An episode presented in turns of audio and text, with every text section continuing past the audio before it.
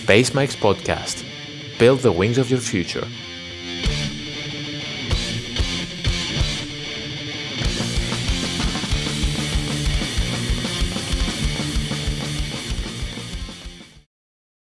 Σας καλωσορίζουμε στο τρίτο επεισόδιο Space Mikes, ένα podcast που φέρνει κοντά σας η Eurabia Πάτρας. Για όσους ακόμα δεν μας γνωρίζουν, είμαστε το παράρτημα του Ευρωπαϊκού Συλλόγου Φοιτητών που είναι λάτρης της αεροδιαστημικής. Είμαι ο Χάρης Λιναράς και σήμερα συμπαρουσιάστριά μου είναι η Μαρία Πουλίζου. Γεια σου Μαρία. Γεια σε όλους, καλησπέρα.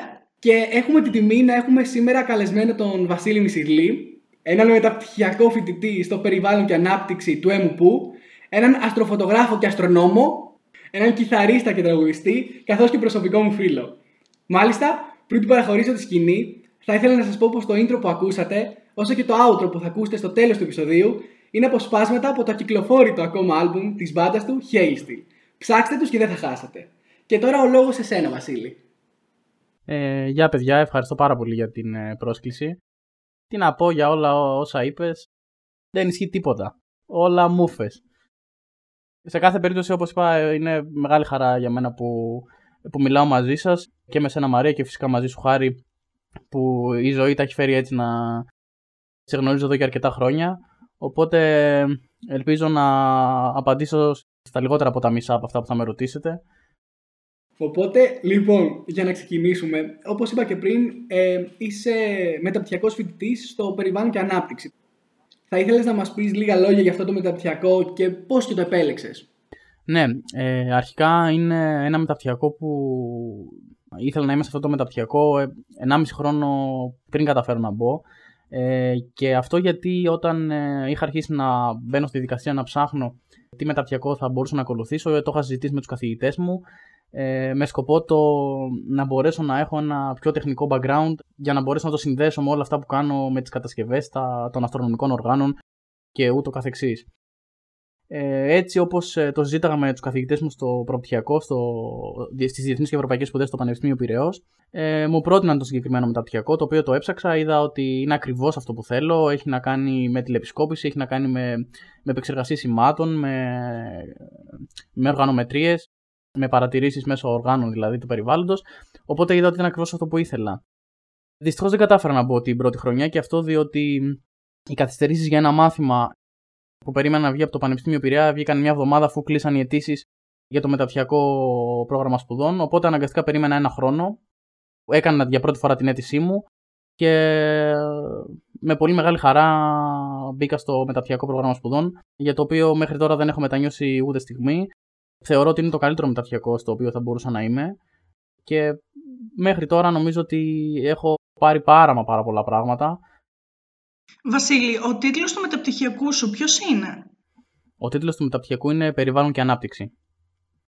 Και αυτό αφορά γενικά την αστρονομία; Το περιβάλλον κυρίως, επιστήμες περιβάλλοντος, ε, προστασία του περιβάλλοντος, παρακολούθηση του περιβάλλοντος. Ε, εγώ είμαι στην κατεύθυνση την τελευταία, δηλαδή στην παρατήρηση του περιβάλλοντος, μέσω της τηλεπισκόπης για παράδειγμα, της ε, μέτρησης διάφορων φαινομένων με τη χρήση οργάνων και ούτω καθεξής.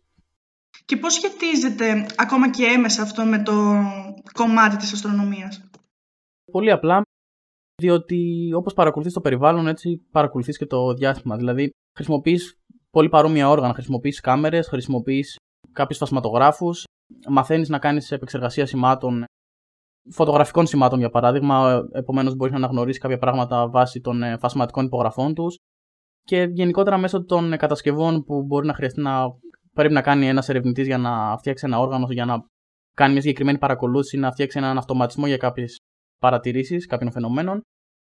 Αυτή η σχολή έχει όλα όσα θέλω να έχω σχετικά με αυτό.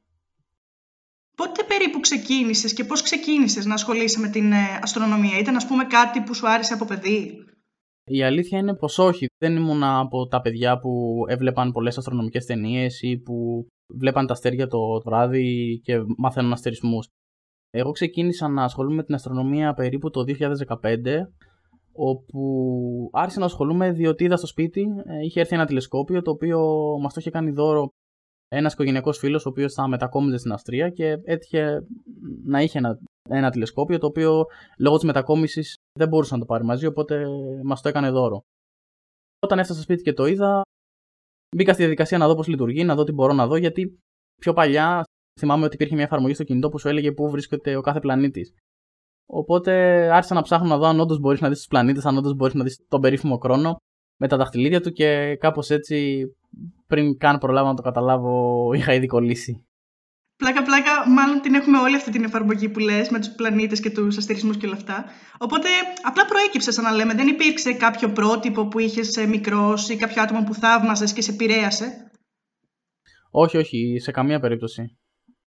Άρα ουσιαστικά αυτός είναι και το άτομο που σε ενέπνευσε χωρίς καν να το θέλει δηλαδή στην αρχή να ξεκινήσει όλο αυτό το ταξίδι. Ουσιαστικά ναι. Απίστευτο. Όπως είπες πριν λίγο, φίτησε στο τμήμα Ευρωπαϊκών Σπουδών και δεν είχες κάποιο επιστημονικό υπόβαθρο μέσω αυτής της σχολής για να συνεχίσεις αυτό που κάνεις. Πιστεύεις σε δυσκόλεψε καθόλου αυτό στο να ανελιχθείς και να ταπεξέλθει σε αυτό το τομέα που βρίσκεσαι τώρα; Κοίταξε να δεις, η αλήθεια είναι ότι αν και δεν μου έδωσε ένα απόλυτο προφανώς επιστημονικό background για το συγκεκριμένο ερευνητικό πεδίο στο οποίο ασχολούμαι πλέον ε, το, οι προπτυχιακές μου σπουδές, μου έδωσαν κάποιες σημαντικές βάσεις ε, ως προς, το, προς την ενέργεια, ως προς τη διαχείριση του περιβάλλοντος, την προσέγγιση του περιβάλλοντος και το καθεξής. Ε, το οποίο μου έδωσε ένα μεγάλο κίνητρο ε, και μια μεγάλη όθηση στο να μπορέσω να ακολουθήσω και το μεταπτυχιακό που κάνω. Μου έδωσε κάποιες σημαντικές βάσεις και ανεξαρτήτου του ερευνητικού πεδίου στο οποίο με ενδιαφέρει, ε, αποκόμισα πάρα, πάρα πολλά πράγματα και σε επίπεδο γνώσεων και σε επίπεδο εμπειρία σε, σε θέματα επιστήμης. Επομένως, από πρώτη ματιά μπορεί να φαίνεται λίγο άσχετο το ένα θέμα με το άλλο, αλλά στην πραγματικότητα πήρες πολλά και από εκεί, αποκόμισες γνώσεις. Μέσα από το προπτυχιακό μου γνώρισα το μεταπτυχιακό μου, οπότε το εκτιμώ πάρα πολύ. Και, και φυσικά τα όλα τα μαθήματα από τις διεθνείς και ευρωπαϊκές σπουδές που συσχετιζόταν με το περιβάλλον, την ενέργεια, όπως είπα και πριν, μου ήταν πάρα μα πάρα πολύ χρήσιμα για να έτσι με βοηθήσουν κιόλας να ενταχθώ σε κάτι πιο τεχνικό, όπως είναι το συγκεκριμένο μεταπτυχιακό που είμαι τώρα. Εμείς μετά από μία μικρή έρευνα που κάναμε, ε, είδαμε ότι η αστρονομία γενικά διακρίνεται σε πρακτική παρατηρησιακή και σε θεωρητική. Και εσύ από αυτά που έχεις πει και σε μένα κιόλας σε προηγούμενη επικοινωνία μας, ασχολείσαι με την παρατηρησιακή, τόσο στο κομμάτι της αστροφωτογραφίας, όσο και στο κομμάτι της ραδιοαστρονομίας που θα μιλήσουμε αργότερα για αυτήν. Θεωρείς ότι κάποια από τις δύο βρίσκεται σε καλύτερο επίπεδο στην Ελλάδα μέχρι τώρα; Και ποια πιστεύεις ότι έχει περισσότερα περιθώρια εξέλιξης και ανάπτυξης; Σαν Ελλάδα και στο παρατηρησιακό κομμάτι και στο θεωρητικό είμαστε σε αρκετά καλό επίπεδο. Στο κομμάτι της ραδιοαστρονομίας τώρα είμαστε λίγο πίσω, είμαστε αρκετά πίσω. Παρόλο που έχουμε βγάλει πάρα μα πάρα πολλούς ε, σημαντικούς ερευνητές που κάποιοι βρίσκονται στο εξωτερικό, κάποιοι βρίσκονται και στην Ελλάδα πλέον, έχουν κάνει γνωστή την Ελλάδα μέσω της ραδιοαστρονομίας. Σε κάθε περίπτωση όμως η έλλειψη, να το πω έτσι, η απουσία κάποιων οργάνων ε, όπως κάποιων ραδιοτηλεσκοπίων δεν έχει δώσει στην Ελλάδα τη θέση την οποία θα μπορούσε να έχει. Και αυτό το λέω και λόγω της γεωγραφικής της θέσης που μπορεί να έχει να εκμεταλλευτεί ένα πιο νότιο κομμάτι του ουρανού σε αντίθεση με τη Βόρεια Ευρώπης. Αλλά και φυσικά με το ότι η Ελλάδα βρίσκεται και το ίδιο ισχύει για την οπτική αστρονομία στην άκρη της Ευρώπης, οπότε και από άποψη φωτορύπανσης είναι πολύ καλά σε κάποια συγκεκριμένα σημεία, όπως σε κάποια βουνά, όπως και στη ραδιοαστρονομία, διότι μπορεί να έχει λιγότερα ραντάρ σε συγκεκριμένα σημεία, οπότε γλιτώνεις κάποιες παρεμβολές. Φυσικά αυτό είναι πολύ σχετικό γιατί ε, τι να το κάνεις αν ε, εκεί που θα στήσεις ένα ραδιοτηλεσκόπιο έχεις ε, ραντάρ δίπλα ή ε, ένα σταθμό τηλεπικοινωνιών. Η ουσία είναι ότι σαν χώρα έχουμε τις προοπτικές. Το θέμα είναι να μπορέσουμε να αξιοποιήσουμε όλες τις υποδομές που έχουμε. Μακάρι, μακάρι να συνεχίσουμε έτσι να ανελισσόμαστε σε αυτό το τομέα και είναι πολύ θετική η νότα που αφήνεις, ότι έχουμε τις υποδομές και το background να εξελιχθούμε πάνω σε αυτό. Πριν συνεχίσουμε για το τι έχεις κάνει μέχρι τώρα, μου έχει μείνει στο μυαλό αυτό που λέγαμε πριν με την εφαρμογή και τους πλανήτες, οπότε θέλω να σε ρωτήσω, ποιοι είναι οι πλανήτες που μπορούμε να δούμε με γυμνό μάτι και πώς τους αναγνωρίζουμε με την εμπειρία σου; Κατά κύριο λόγο, οι πλανήτες που μπορούμε να δούμε με, με γυμνό μάτι είναι ο Κρόνος, είναι ο Δίας, ε, είναι ο Άρης, είναι η Υγεία, μα κοιτάξουμε κάτω. Είναι η Αφροδίτη και υπό πολύ συγκεκριμένες συνθήκες ο Ερμής. Πολύ συγκεκριμένες συνθήκες. Κατά κύριο λόγο δηλαδή είναι η Αφροδίτη, ο Άρης, ο Δίας και ο Κρόνος. Υπάρχουν διάφοροι που λένε ότι έχουν καταφέρει να δουν και τον ουρανό, αλλά μιλάμε για normal καταστάσεις όπως είπα και πριν, οπότε ας επικεντρωθούμε στους πλανήτες που είπα. Για να δούμε τους συγκεκριμένους πλανήτες, πρέπει να τους δούμε στην εποχή τους, δηλαδή στην εποχή που θα είναι σε κοντινή απόσταση με τη Γη. Δηλαδή, οι τροχές των πλανητών και της γης θα ε, ευνοούν τη θέασή τους. Δηλαδή, αν ε, για παράδειγμα σκεφτούμε το ηλιακό μας σύστημα, αν βρίσκεται πολύ κοντά στον ήλιο, δηλαδή η τροχιά του τον φέρει πίσω από τον ήλιο, προφανώς δεν μπορούμε να τον δούμε. Μπορούμε να τον δούμε με κάποια φίλτρα μεθανίου, αλλά είναι κάτι πολύ advanced αυτό. Με το μάτι πάντως δεν μπορούμε να το δούμε σε καμία περίπτωση. Οπότε το καλύτερο είναι να περιμένουμε να τους δούμε στην εποχή στην οποία θα βρίσκονται σε αντίθεση με τον ήλιο, οπότε μπορούμε να τους δούμε το βράδυ. Τώρα, το πώς να ξεχωρίζουμε ποιοι είναι οι πλανήτες.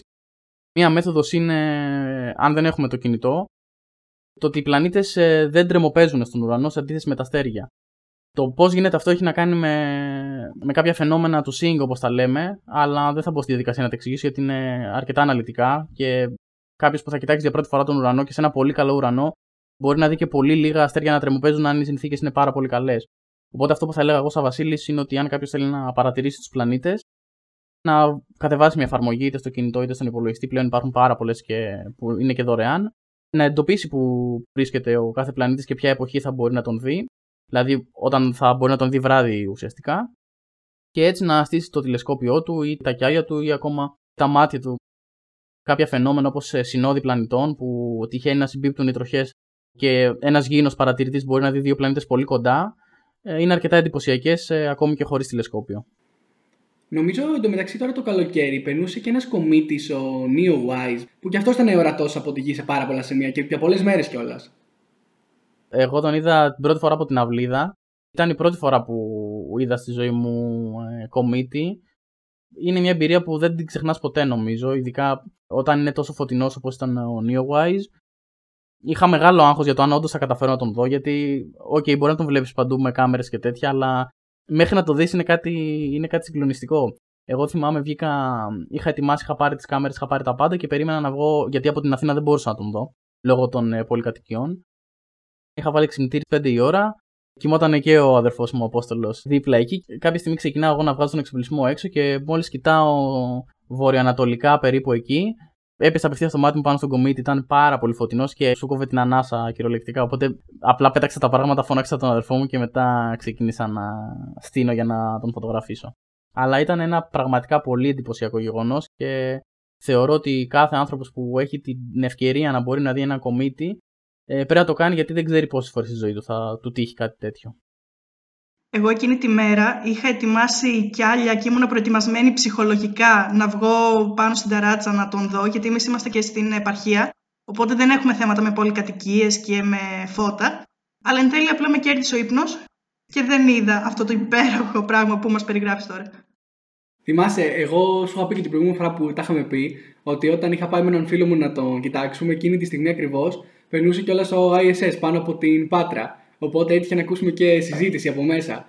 Και ήταν ένα διπλό απίστευτο γεγονός για μένα. Εν τω μεταξύ, μας είπες πριν πως άρχισες να ασχολείσαι με την αστρονομία το 2015.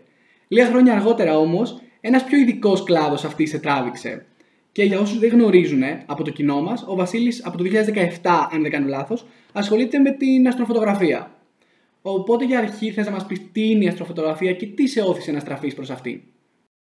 Ε, αρχικά αστροφωτογραφία, όπως λέει και η λέξη, είναι η φωτογραφία του, του ουρανού, να το πω έτσι. Η φωτογραφία των άστρων, δηλαδή να μπορέσουμε να φωτογραφίζουμε τα αστέρια, τους πλανήτες, τα νεφελώματα και τους γαλαξίες.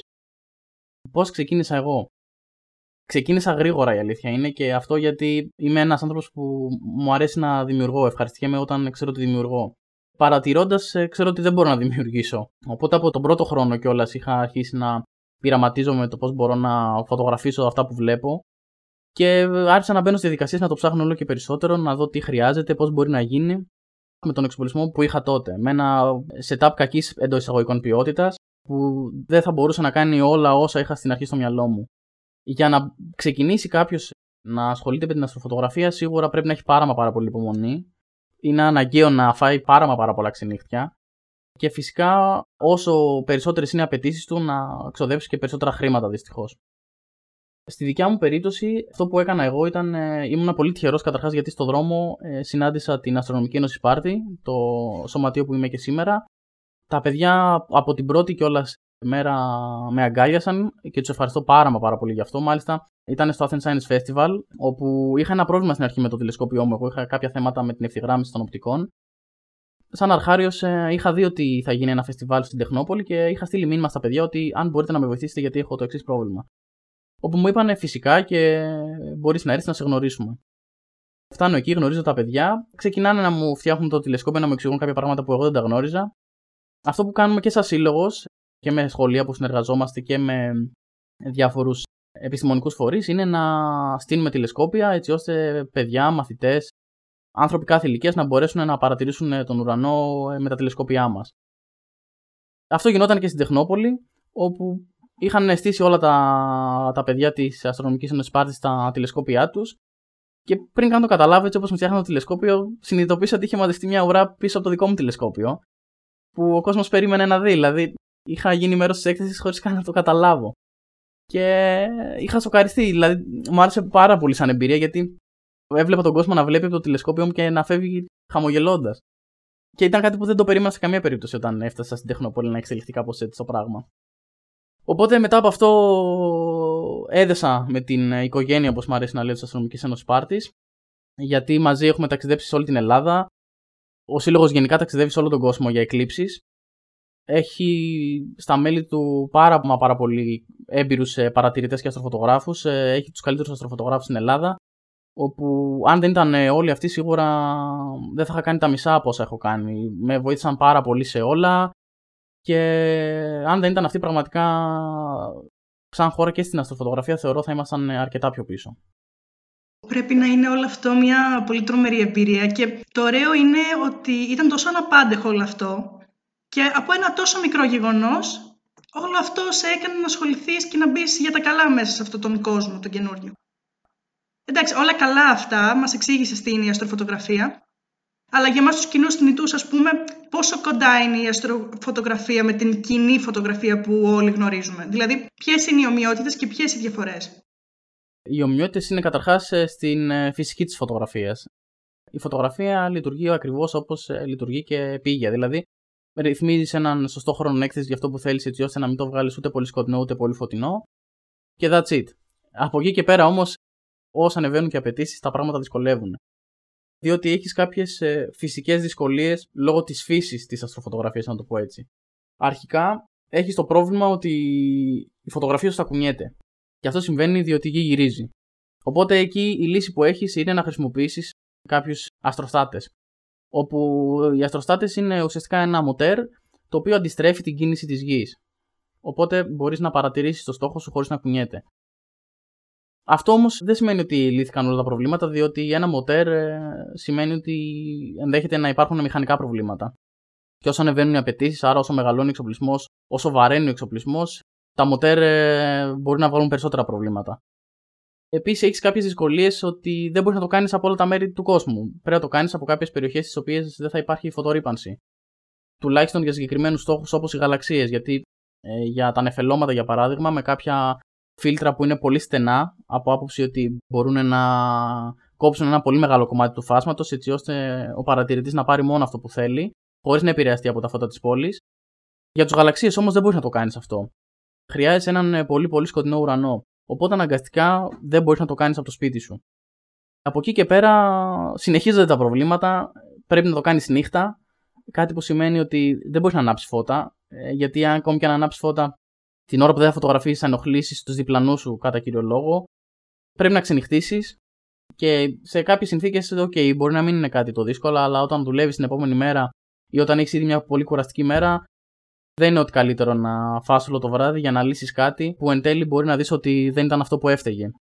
Γενικά, μπορεί να λέμε για αστροφωτογραφία και τι ωραίο που είναι και τι ωραίες είναι οι φωτογραφίες που μπορεί να βγάλεις ένας αστροφωτογράφο, αλλά η αλήθεια είναι ότι τα πράγματα δεν είναι καθόλου ρόδινα.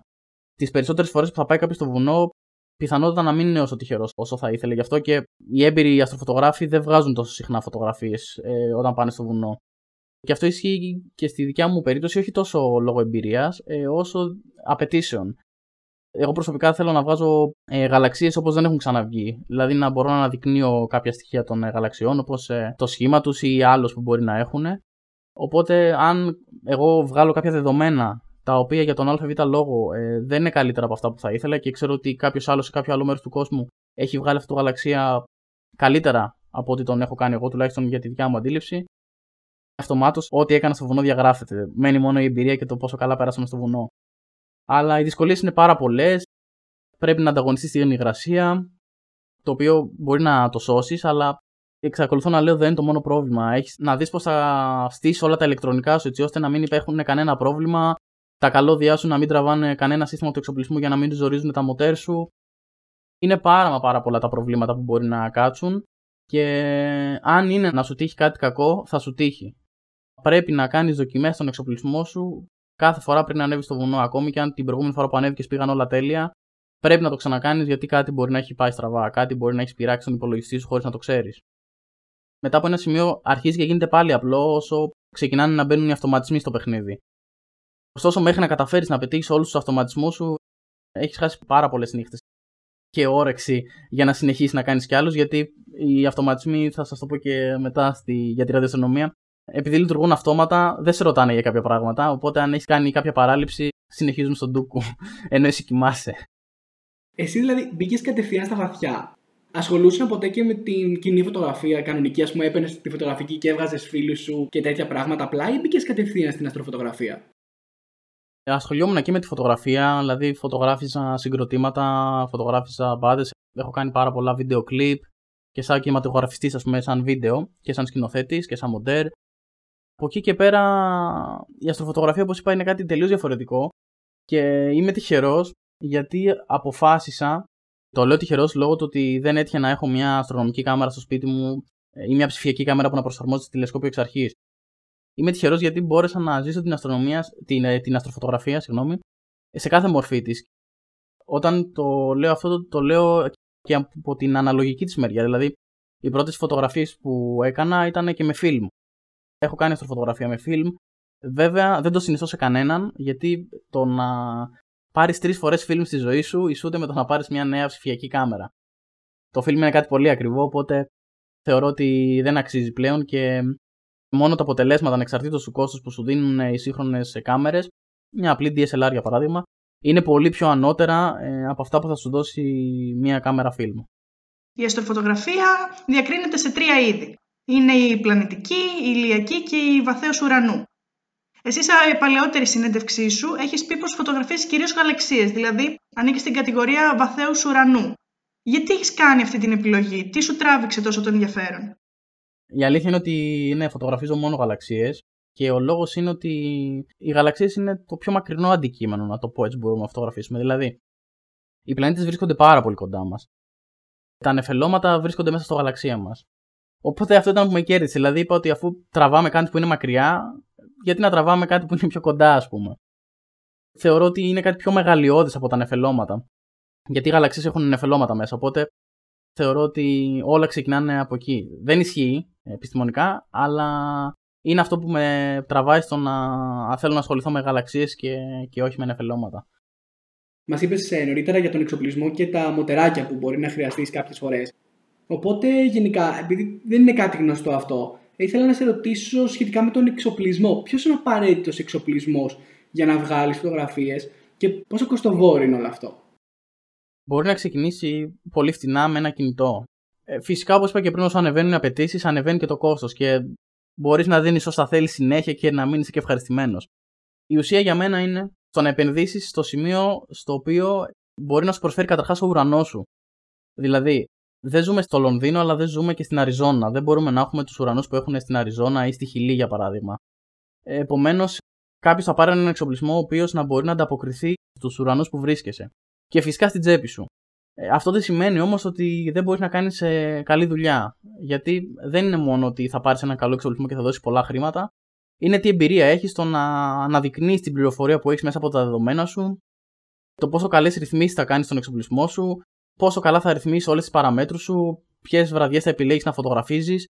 Οπότε είναι πάρα πολλές παραμέτροι πέραν του οικονομικού προκειμένου να βγάλει κάποιος μια φωτογραφία όπως τη θέλει εκείνος. Τώρα, το τι χρειάζεται κανείς ε, εξαρτάται πάλι με το τι θέλει να βγάλει. Δηλαδή, αν θέλει να βγάλει κάποιες γαλαξίες, ε, συνήθως θα χρειαστεί ένα μεγαλύτερο τηλεσκόπιο ή τουλάχιστον ένα τηλεσκόπιο που να έχει μεγαλύτερη εστιακή απόσταση, όπως λέμε. Δηλαδή, η απόσταση σε μέτρα στην οποία το τηλεσκόπιο θα εστιάσει για να δει ένα αντικείμενο ε, στο άπειρο, όπως λέμε. Τα νεφελώματα μπορεί να τα βγάλει κάποιος και με φωτογραφικούς φακούς, με μικρούς φωτογραφικούς φακούς, όπως και κάποιες γαλαξίες, όπως τον ε, γαλαξία της Ανδρομέδας. Τώρα για τους πλανήτες, εκεί πέρα θες ακόμα μεγαλύτερες εστιακέ αποστάσεις, ακόμα μεγαλύτερα τηλεσκόπια, διότι οι πλανήτες είναι πολύ μικροί. Οπότε εκεί θέλει μεγαλύτερο τηλεσκόπιο, μεγαλύτερες εστιακέ αποστάσεις για να μπορείς να τους καταγράψεις. Ωστόσο, ένας πλανήτης μπορεί να φωτογραφηθεί καλά και σε 5 λεπτά, αν οι συνθήκες το επιτρέπουν φυσικά. Δηλαδή, μια καλή φωτογραφία ενός πλανήτη δεν θα πάρει πάνω από μία ώρα. Μπορεί να συλλέγεις δεδομένα για μία ώρα, αλλά τα δεδομένα που θα κρατήσεις δεν θα είναι συνολικά πάνω από 5 λεπτά. Και αυτό διότι και ο πλανήτης που περιστρέφεται, για παράδειγμα, αν φωτογραφεί το Δία, περιστρέφεται ο Δίας και δεν μπορείς με κάποιο τρόπο να αντιστρέψεις την κίνηση του Δία, αναγκαστικά σε περιορίζει ο χρόνος της περιστροφής του. Αντίθετα με τους γαλαξίες ε, και τα νεφελώματα, μπορεί να χρειαστούν μήνες για να βγει μια φωτογραφία όπως θέλει κανείς. Συνήθως ώρες, αλλά μετά από ένα σημείο, όταν θες να βγάλεις κάτι που δεν το έχει βγάλει άλλος, μπορεί να χρειαστούν ε, μέρες ε, και μήνες για να πετύχεις καλές βραδιές στο βουνό, να ξανανεβείς στο βουνό και να βγάλεις τα δεδομένα που θέλεις. Οπότε μετά το τηλεσκόπιο, είτε είναι φακός είτε είναι τηλεσκόπιο, χρειάζεται μια κάμερα, είτε είναι αστρονομική, είτε είναι μια DSLR, είτε είναι μια web κάμερα για τους πλανήτες η πρώτη μου κάμερα ήταν μια web κάμερα, την οποία πήγα και πήρα από ένα μαγαζί και με το που την πήρα, τη σύνδεσα στην υπολογιστή, δεν δουλεύει, η οποία μου χάρισε πάρα μα πάρα πολλές όμορφες στιγμές. Μάλιστα, μια φωτογραφία από του Δία που έχω βγάλει με τη συγκεκριμένη δημοσιεύτηκε από το Juno. Το Juno ήταν διαστημόπλαιο, να το πω έτσι, που πήγαινε στο Δία για κάποια έρευνα. Το Juno ζήτησαν φωτογραφίες από εραστέχνε αστρονόμους για να κάνουν κάποιο είδος ε, monitoring στο Δία ε, μία από τις φωτογραφίες που έγιναν approval ήταν και μία δικιά μου. Οπότε ήταν ένα γεγονός ε, που με έκανε πάρα πολύ χαρούμενο να βλέπω ότι στο site της NASA του Juno μαζί με άλλες φοβερές φωτογραφίες βρίσκεται και μια δικιά μου δουδία. Όπου, ναι, αυτό έγινε με μια κάμερα που ουσιαστικά κάνει 20 ευρώ. Μιας και ανέφερες πριν ότι από την Ελλάδα ο ουρανός φαίνεται διαφορετικά σε σχέση με το πώς φαίνεται για παράδειγμα στην ε, Αριζόνα. Ποια είναι τα ιδανικά μέρη για να τραβήξεις μία αστροφωτογραφία; Για παράδειγμα, έχουμε δει ότι εσύ με την ομάδα σου κάνετε πολλές εξορμήσεις στον Πάρνονα για να βγάλετε φωτογραφίες. Οπότε, ποιες είναι οι ιδανικές τοποθεσίες; Στην Ελλάδα το καλύτερο μέρος ε, θεωρώ ότι είναι ο Πάρνονας. Το βουνό στο οποίο πηγαίνουμε δηλαδή. Ε, ωστόσο, υπάρχουν και άλλα πολύ καλά μέρη για να κάνει κάποιος αστροφωτογραφία, όπως είναι ο Σκίνακα. Στην Κρήτη, που εκεί υπάρχει και το τηλεσκόπιο Σκίνακα, που κάνει μια πάρα, πάρα πολύ σημαντική ερευνητική δουλειά. Και στη Βόρεια Ελλάδα μετά είναι τα Γρεβενά. Είναι οι Φιλιππέοι Γρεβενών όπως λέμε. Μπορείς να δεις καλύτερα τον Νότο από τον Πάρονα και στο βόρειο ημισφαίριο αυτό σε νοιάζει να μπορείς να δεις και τον Νότο, γιατί τον Βορρά τον βλέπεις ουσιαστικά όλο τον χρόνο. Θεωρώ ότι και οι συνθήκες φωτορύπανσης είναι λίγο καλύτερες στον Πάρονα, υπάρχει λιγότερη φωτορύπανση. Προφανώς αυτό το λέω και βάσει μετρήσεων που έχουμε κάνει, δεν το λέμε τυχαία πριν είπες ότι πολλές φορές για να βγάλεις μια ιδανική φωτογραφία, για σένα τουλάχιστον ιδανική, ε, χρειάζονται από ώρες έως και μέρες ή ακόμα και μήνες. Εσύ γενικά, το μεγαλύτερο χρονικό διάστημα που είτε βρισκόσουν σε ρί σε ένα σημείο για να βγάλεις κάτι καλό, είτε προφανώς ένα βράδυ και το επόμενο βράδυ και πάει λέγοντας, ποιο ήτανε; Ήταν μια φωτογραφία που λέγεται The Big League Galaxy Group. Ήταν η πρώτη φωτογραφία που θεώρησα ότι είναι αξιόλογη, δηλαδή που θεωρώ ότι είναι ακριβώς έτσι όπως θέλω να είναι μια φωτογραφία για μένα. Και μου πήρε τρεις μήνες για να βγει. Μια φωτογραφία που δεν είχα δει την άλλο που είχα βγάλει στου γαλαξίες να την έχει βγάλει άλλος, τουλάχιστον όσο έντονα φαινόταν μετά τη δικιά μου επεξεργασία. Δεν πήγε σε καμία περίπτωση χαμένο γιατί η συγκεκριμένη φωτογραφία δημοσιεύτηκε και στο Astronomy που είναι το, το μεγαλύτερο αστρονομικό περιοδικό. Οπότε σε κάθε περίπτωση δεν μετανιώνω ούτε λεπτό για το χρόνο που μου πήρε και ως προς την επεξεργασία και ως προς τις ώρες λήψης στο βουνό. Μέχρι τώρα εντωμεταξύ μας έχεις πει σχεδόν τα πάντα, δηλαδή τι εξοπλισμό χρησιμοποιείς, ποιες είναι οι συνθήκες των τοπίων που πρέπει να επικρατούν για να βγάλεις την καλή φωτογραφία. Οπότε από περιέργεια έτσι, ποιες είναι οι μέθοδοι επεξεργασίας μιας τέτοιου είδους φωτογραφίας; Γενικά η επεξεργασία είναι ίσως και το 50% της όλης διαδικασίας. Έχει να κάνει με τον εξοπλισμό που διαθέτουμε κατά κύριο λόγο. Δηλαδή, αν κάποιος έχει μια DSLR κάμερα, δυστυχώς δεν έχει πάρα πολλές επιλογές, διότι μια DSLR κάμερα δεν έχει τη δυνατότητα κλιματισμού. Τι εννοώ, τις αστρονομικές κάμερες, αυτές που χρησιμοποιούμε δηλαδή για να βγάζουμε αστροφωτογραφίες, συνήθως υπάρχει κλιματισμό στην κάμερα. Επομένως, μπορείς να ρίξεις τη θερμοκρασία στην κάμερα και να μειώσεις τον ε, θερμικό θόρυβο. Με τον ίδιο τρόπο μπορείς να πάρεις κάποια frames, ε, τα λεγόμενα darks όπως τα λέμε, που είναι ουσιαστικά φωτογραφίζεις με τους ίδιους χρόνους λήψης με το τηλεσκόπιο σου κλειστό, με καπάκι, όσο περίεργο και αν ακούγεται. Με αυτό τι κερδίζεις, καταφέρεις να απομονώσεις το θόρυβο, γιατί έχεις κάποια καρές τα οποία έχουν το θόρυβο, σε συνέχεια να τα αφαιρέσεις από τα δεδομένα του ουρανού σου, από τα δεδομένα του στόχου σου. Αυτό δεν μπορείς να το κάνεις με μια DSLR, ή τουλάχιστον δεν θα το κάνεις με την ίδια αποδοτικότητα, διότι δεν έχει την ψήξη. Υπάρχουν κάποιοι που κάνουν κάποια mods και βάζουν ψήξη στις κάμερές τους, ωστόσο, σαν Βασίλης, ε, αν θέλει κάποιος να το κάνει, ε, η γνώμη μου είναι να μην το κάνει, διότι πιθανότατα θα χαλάσει ή θα αλλοιώσει τουλάχιστον μια φωτογραφική μηχανή, ενώ πλέον με πολύ αξιοπρεπές ε, ποσό μπορεί να πάρει μια αστρονομική κάμερα που ε, να ψύχεται και να του λύνει πάρα μα πάρα πολλά προβλήματα που θα είχε με μια DSLR κάμερα. Οπότε ένα στάδιο της επεξεργασίας είναι τα calibration frames, αυτό που μόλις είπα. Εκτός από το θόρυβο, υπάρχουν και άλλες δυσκολίες που θα δούμε κατά την επεξεργασία, όπως είναι η σκόνη στους φακούς μας, το οποίο το κάνουμε τον ακριβώς αντίστοιχο τρόπο. Αντί να βάζουμε ένα μαύρο καπάκι, βάζουμε ένα φωτεινό πάνελ. Το φωτεινό πάνελ φωτίζει στο σένσορά μας και στο τηλεσκόπιο, οπότε οι σκόνες ε, σκεδάζονται. Οπότε έτσι έχουμε τις σκόνες σαν κάποια donuts, να το πω έτσι, στις εικόνες μας και έτσι μπορούμε να τις αφαιρέσουμε από τα δεδομένα λήψεώς μας. Αυτό φυσικά το κάνουν προγράμματα αυτόματα. Δηλαδή, βρίσκουν στο σημείο που υπάρχει σκόνη και εκεί που είναι πιο σκοτεινό ε, το φωτίζουν αυτόματα τα προγράμματα. Εννοείται όλα αυτά γίνονται με συγκεκριμένους αλγορίθμους και προγράμματα για να τα κάνουν ε, εντελώς αυτόματα. Και από εκεί και πέρα το βασικότερο στάδιο της επεξεργασίας που γίνεται και με τη DSLR φυσικά και με τις web cameras όταν μιλάμε για πλανήτες είναι το λεγόμενο stacking όπου στηβάζουμε όλα τα δεδομένα μας προκειμένου να κερδίσουμε περισσότερο σήμα ως προς το θόρυβο και να βάλουμε όλα τα δεδομένα μας από όλες τις ώρες λήψης δηλαδή να βάλουμε όλα τα δεδομένα που συλλέξαμε είτε είναι 11 είτε είναι 25 είτε είναι 40 ώρες προκειμένου να πάρουμε όλη τη λεπτομέρεια και το λιγότερο δυνατό θόρυβο. Και αυτή είναι μια διαδικασία που λειτουργεί σε όλα τα τηλεσκόπια, ερευνητικά και μη. Εγώ θα γυρίσω ένα βήμα πίσω και θα μείνω λίγο στη φωτογραφία σου που δημοσιεύτηκε στο περιοδικό γιατί την είχα δει κιόλας και πραγματικά με είχε αφήσει άφωνο. Και ήθελα να σε ρωτήσω πρώτον τι απεικονίζει, ποιο γαλαξία απεικονίζει, πού βρίσκεται και τα σχετικά. Και δεύτερον θέλω να μου πεις κιόλας πώς ένιωσες όταν συνειδητοποίησες ότι δημοσιεύτηκε και η φωτογραφία. Αρχικά η φωτογραφία απεικονίζει ένας μήνος γαλαξιών, δύο σπυροειδείς γαλαξίες και δύο ελλειπτικούς. Υπάρχουν και άλλοι γαλαξίες στο πεδίο, αλλά αυτοί είναι οι κυριότεροι που φαίνονται πιο έντονα. Το ιδιαίτερο με τη συγκεκριμένη φωτογραφία, τη συγκεκριμένη απεικόνηση μάλλον, ήταν ότι μπόρεσα κάθετος κατάφερα να αναδείξω μία άλλο σε δύο γαλαξίες που δεν την είχα δει εγώ τουλάχιστον σε άλλα δεδομένα. Αυτό που μου άρεσε σε αυτή τη φωτογραφία ήταν ότι Όπως είπα και πριν, ήταν η πρώτη φωτογραφία που θεωρούσα ότι είμαι ικανοποιημένος με αυτό που βλέπω. Δηλαδή για τρία χρόνια πήγαινα στο βουνό και δεν ήμουν ευχαριστημένος με αυτό που έβγαινε. Οπότε κάποια στιγμή, μετά από ένα χρόνο, ενάμιση, μου έρχεται ένα email. Δεν έλεγε ότι ήταν από το Astronomy, από το περιοδικό Astronomy, μου το είχε στείλει απευθείας η αρθογράφο και μου έλεγε Βασίλη, δώσε μας όλα τα στοιχεία που χρειάζεσαι για την πληρωμή σου, για την αστροφωτογραφία. Και ξαφνιάστηκα. Δεν μπορούσα να καταλάβω τι, τι συνέβαινε. Εγώ είχα στείλει σε κάποια submission τη συγκεκριμένη φωτογραφία, αλλά μου είχε κάνει πολύ εντύπωση ένα τέτοιο email. Θεώρησα δηλαδή ότι είναι κάποιο scam. Θέλουμε κάποιο τρόπο να πάρουν το λογαριασμό μου, να μου πάρουν λεφτά. Εντελώς ε, αγχωμένος εκεί για το περί τίνος πρόκειται και πώς με βρήκανε τέλος πάντων.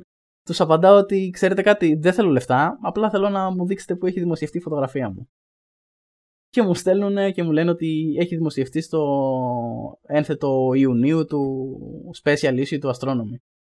Και τα χάνω και λέω δεν μπορεί να συμβαίνει αυτό. Οπότε κάνω control tab, ανοίγω νέο tab και μπαίνω να δω το περιοδικό. Μπαίνω στο συγκεκριμένο ένθετο και κατεβαίνω, κατεβαίνω, κατεβαίνω και βλέπω τη φωτογραφία μου. Και εντάξει, εκεί προφανώς ε, τα χάσα. Κατάλαβα ότι μόλις είχα χάσει κάποια χρήματα, εφόσον είχα πει στην αρθρογράφο ότι δεν θέλω χρήματα, ένιωσα πολύ άσχημα να ζητήσω χρήματα όταν κατάλαβα περί τίνος πρόκειται και το μόνο που ζήτησα ήταν ότι θέλω δύο αντίτυπα του περιοδικού να τα έχω για ενθύμιο που φυσικά μου τα στείλανε.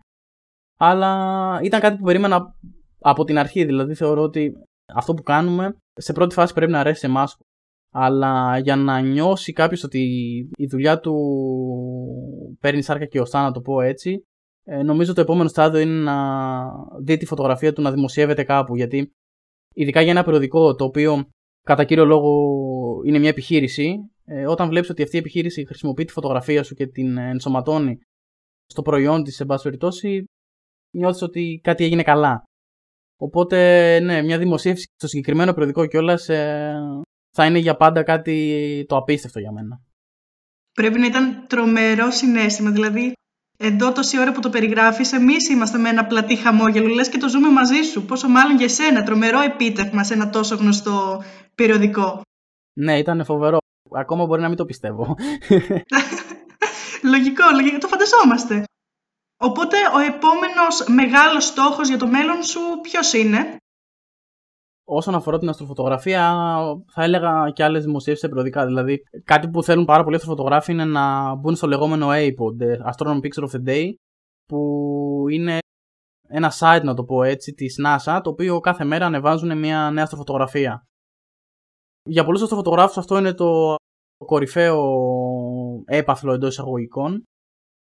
Ε, εγώ δεν έχει τύχει να έχω κάποιο pod, ωστόσο εξακολουθώ να κυνηγάω περισσότερο δημοσίευση σε κάποιο περιοδικό, που είναι κάτι που μένει και περισσότερο χρόνο από ένα iPod που μένει μόνο για 24 ώρες. Φυσικά, ένα iPod είναι ένα iPod και είναι εξίσου ένα πάρα πολύ όμορφο συνέστημα και εμένα αν έχω την τύχη κάποια στιγμή να ανοίξω την οθόνη μου και να δω ότι έχω ένα iPod, θα είναι κάτι όμορφο και κάτι σπουδαίο. Ωστόσο, ο καθένας έχει τους δικούς του στόχους. Μακάρι, μακάρι να δημοσιευτούν παντού βασικά και στο AirPod να πάει και σε περιοδικό, πραγματικά μακάρι. Σε αυτό το σημείο να ευχαριστήσουμε τον Βασίλη γιατί του ζητήσαμε κιόλας να φτιάξει ένα αρχείο με τις αγαπημένες του φωτογραφίες καθώς και με όσες φωτογραφίες έχουν αναφερθεί μέχρι τώρα στο επεισόδιο ώστε να τις δει το κοινό μας. Το link και το αρχείο θα βρίσκεται στην περιγραφή του επεισοδίου από κάτω. Παιδιά το λέει τώρα, δεν τους έχω στείλει τίποτα ακόμα. Έτσι θέλουν να πιστεύουν. Side note για το κοινό μας, και δεν το λέμε απλά για να πενεύσουμε το σπίτι μας. Είναι εξαιρετικές. Σας θυμιστούμε οπωσδήποτε να τις δείτε. Δηλαδή όταν σε ψάχναμε Βασίλη που έχεις καταλάβει έχουμε κάνει ολόκληρη έρευνα εδώ. Ε, είχαμε πάθει σοκ. Να είστε καλά παιδιά. Με τιμάνε πάρα πολύ τα λόγια σας. Σας ευχαριστώ πάρα πολύ. Όπως είπαμε και στην εισαγωγή, γενικά είσαι μέλος μιας heavy metal band στην Ελλάδα, του Hailsteel. Ή την Hailsteel, δεν ξέρω πώς προτιμάς. Επομένως, θεωρούμε πως ξέρεις από death metal και θα παίξουμε ένα παιχνίδι. Το παιχνίδι αυτό λέγεται Death Metal ή έπιπλο IKEA. Θα σου λέμε ένα όνομα και εσύ θα προσπαθείς να βρεις αν είναι όνομα πάντας ή όνομα επίπλο από τα IKEA. Είσαι έτοιμος; Υπάρχει φωτογραφία με έπιπλο IKEA που είναι σαν ε, black metal ε, κιθαρίστας. Σας συνιστώ να το ψάξετε. Να κάνω μια παρένθεση ότι δεν ακούω death metal, έχω σταματήσει να ακούω death metal εδώ και πολλά χρόνια, αλλά σε κάθε περίπτωση θα χαρώ να παίξω το παιχνίδι. Θα δούμε πόσο θυμάσαι τότε. Λοιπόν, Ντρούτκ. Πιστεύω είναι έπιπλο IKEA. Είναι ουκρανική μπάντα που συνδέει folk μουσική με black metal. Εντάξει, black metal δεκτό να μην την ξέρω, ok. Λοιπόν, δεν υπόσχομαι γενικά ότι θα τα προφέρω σωστά, αλλά το επόμενο είναι Datid. Είμαι σίγουρος ότι υπάρχει τέτοια μπάντα. Μπορεί να είναι και έπιπλο, αλλά πιστεύω ότι υπάρχει και μπάντα. Δεν θα μπορούσες να ήσουν περισσότερο λάθος. Είναι φούρνος από το IKEA. Το επόμενο όνομα είναι Nord. Ναι, και αυτή θα μπορούσε να είναι νορβηγική black metal μπάντα. Όλα αυτά μπορούσαν να είναι βασικά τώρα που το σκέφτομαι. Θα πω black metal μπάντα. Έπαιζε μέσα σε όλα. Νορβηγική black metal μπάντα. Παίζουν μεταξύ ένα πιο περίεργο είδος. Depressive Black Funeral Doom Metal. Ποιο ήταν το αγαπημένο σου είδος όταν άκουγες metal? Καλά, ακόμα ακούω metal. Δεν ακούω black και death metal τόσο πολύ. Από death metal που μου άρεσαν πάρα πολύ μπάντες ήταν ε, η Obituary, η Asphyx. Ε, αλλά κυρίως ναι, πλέον ακούω πιο heavy metal ε, πράγματα. Πιο heavy, πιο speed, λιγότερο thrash. Λοιπόν, το επόμενο όνομα είναι Sam Split. Αυτό θα μπορούσε να είναι πλυντήριο πιάτων από τα IKEA και θα μπορούσε να είναι και βορειοδυτική μπάντα. Θα πω έπιπλο IKEA. Λοιπόν, είναι έπιπλο IKEA. Σιγά σιγά έχεις πάρει το κολλάι, βλέπω. Δεν είναι βέβαια πλυντήριο, είναι ένα ξύλινο ελάφι συγκεκριμένα. Α, εντάξει. Και ας περάσουμε στο επόμενο, το οποίο λέγεται Skogabai. Σίγουρα ηλεκτρική σκούπα με μπαταρία κιόλας. Ε, από μπάντα. Το πήγες καλά στην αρχή, είναι καναπές, τριών ατόμων. Α, κρίμα. Σε μάτια, το χάσες τώρα. Λοιπόν, το επόμενο είναι Watain. Εντάξει, εννοείται, εννοείται μπάντα, εννοείται. Το προέφερα σωστά; Ο καθένας το λέει με δικό του τρόπο, αλλά είναι σίγουρα μπάντα, ας μείνουμε σε αυτό. Ναι, ναι, ναι, είναι σουηδική black metal μπάντα. Το εντυπωσιακό είναι ότι στι συναυλίε της παίζει καλυμμένη στο αίμα πολλές φορές. Εγώ αυτό είδα και ήθελα να βάλουμε αυτό το όνομα εδώ μέσα. Λοιπόν, θα είμαστε χαλαροί μαζί σου και θα πούμε άλλα δύο αν είναι. Sargeist. Ε, κοίταξε να δεις. Δεν ξέρω αν είναι επιλογικαία όπως όλα, αλλά ε, μου αρέσει πολύ σαν όνομα μπάντα, οπότε το κρατάω. Και, και πιο Φινλανδία θα σου έλεγα. Είσαι κάπου και βλέπεις γενικά. Φινλανδική metal μπάντα είναι. Λογικό. Πετυχαίνεις και τις χώρες και τα πάντα όλα. Λοιπόν, και το τελευταίο λέγεται Larsk. Larsk. Ε, θα πω επιλογικαία. Ναι, ναι, ναι, είναι τραπεζάκι από το IKEA, μπράβο. Μάλιστα είναι το πιο γνωστό τραπεζάκι από το IKEA. Αυτό το μικρό, το ξύλινο, το κοντό. Α, αυτό από το φοιτητόσπιτο. Ναι, ναι, ναι, ακριβώς. Και μπορεί να σου πω ότι τελείωσες και τώρα να ξαναχώθηκε, αλλά θα σου πω ένα τελευταίο απλά έτσι για να μην τελειώσεις τώρα. Acker Coke. Mm, Coke, πάντα. Από πού; Κοίταξε να δεις. Θα σου πω δύο επιλογές. Η μία είναι ή προς Αγγλία.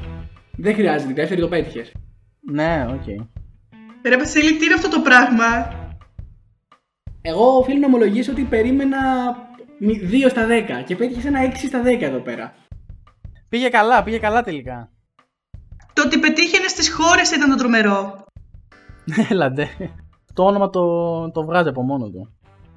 Και σε αυτό το σημείο, μετά την ανέλπιστη επιτυχία του Βασίλη σε αυτό το παιχνίδι, δυστυχώς για μένα δηλαδή, γιατί περίμενα να αποτύχει παταγωδός και να τον κορυδεύω μετά, θα σας αφήσουμε με αυτήν την ευχάριστη νότα του παιχνιδιού και θα δώσουμε ραντεβού σε δύο εβδομάδες από τώρα για να ακούσετε τη συνέχεια της συζήτησής μας με τον Βασίλη στο part 2 του τρίτου επεισοδίου του Space Mike's Podcast. Θα αφορά την αστρονομία και ειδικότερα την ραδιοαστρονομία. Και μείνετε συντονισμένοι γιατί πιστέψτε με έχετε να ακούσετε πολύ ενδιαφέροντα πράγματα και πάρα πολύ ωραίες ιστορίες.